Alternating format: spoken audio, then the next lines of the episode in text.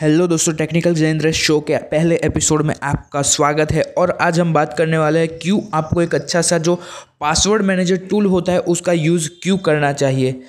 तो होता क्या है कि आज के ज़माने में हम बहुत ही ज़्यादा अलग अलग अकाउंट क्रिएट करते हैं। डिफरेंट डिफरेंट सोशल मीडिया है हमारे पास। फेसबुक हो गया ट्विटर हो गया इंस्टाग्राम हो गया गूगल हो गया और ऐसे न जाने कितने अकाउंट्स होंगे बैंक बैंक अकाउंट्स होंगे। तो कई जगह पे हमने अलग अलग पासवर्ड रखे होंगे। मगर हम क्या करते हैं कि सभी जगह पर हम आसानी से याद रहने के लिए वो पासवर्ड हमें आसानी से याद रहे।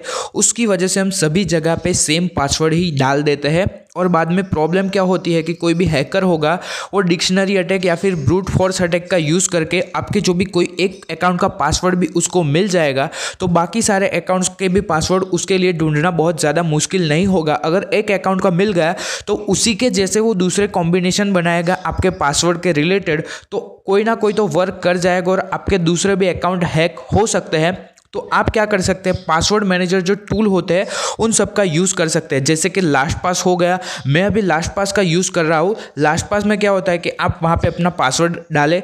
पासवर्ड डालने की भी ज़रूरत नहीं पड़ती कई बार तो हम डायरेक्टली वहाँ पे सिक्योर पासवर्ड क्रिएट कर सकते हैं। वो अच्छा सा कॉम्बिनेशन वाला जो सिक्योर पासवर्ड होता है नाइन्टी या फिर अपने क्रोम एक्सटेंशन में उसको ऐड कर देंगे लास्ट पास के एक्सटेंशन को।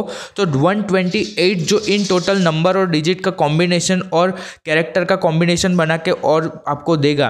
और अगर आप उसको अपने फ़ोन में डालेंगे तो 128 इन टोटल जो साइज़ है, उसकी कैरेक्टर की कॉम्बिनेशन नंबर का कॉम्बिनेशन इन सबको मिला के वो आपको बहुत ही अच्छा पासवर्ड बना के देगा तो उसको कोई आसानी से हैक भी नहीं कर पाएगा। तो ऐसे पासवर्ड आपको क्रिएट करने चाहिए तो आप पासवर्ड मैनेजर टूल का यूज़ कर सकते हैं। ऐसे ही अभी इसी पॉडकास्ट के नीचे आपको लिंक मिलेगी लास्ट पास की तो उसको आप देख सकते हैं किस तरह से लास्ट पास को यूज़ करना है। एक वीडियो की भी लिंक है तो आपको उससे भी समझ में आ जाएगा किस तरह से लास्ट पास को कंप्लीटली यूज़ करना है।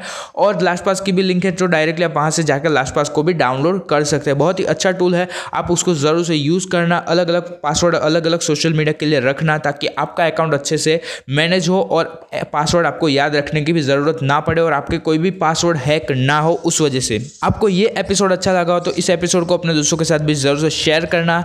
मैं मिलता हूँ आपको अपने अगले एपिसोड में। तब तक के लिए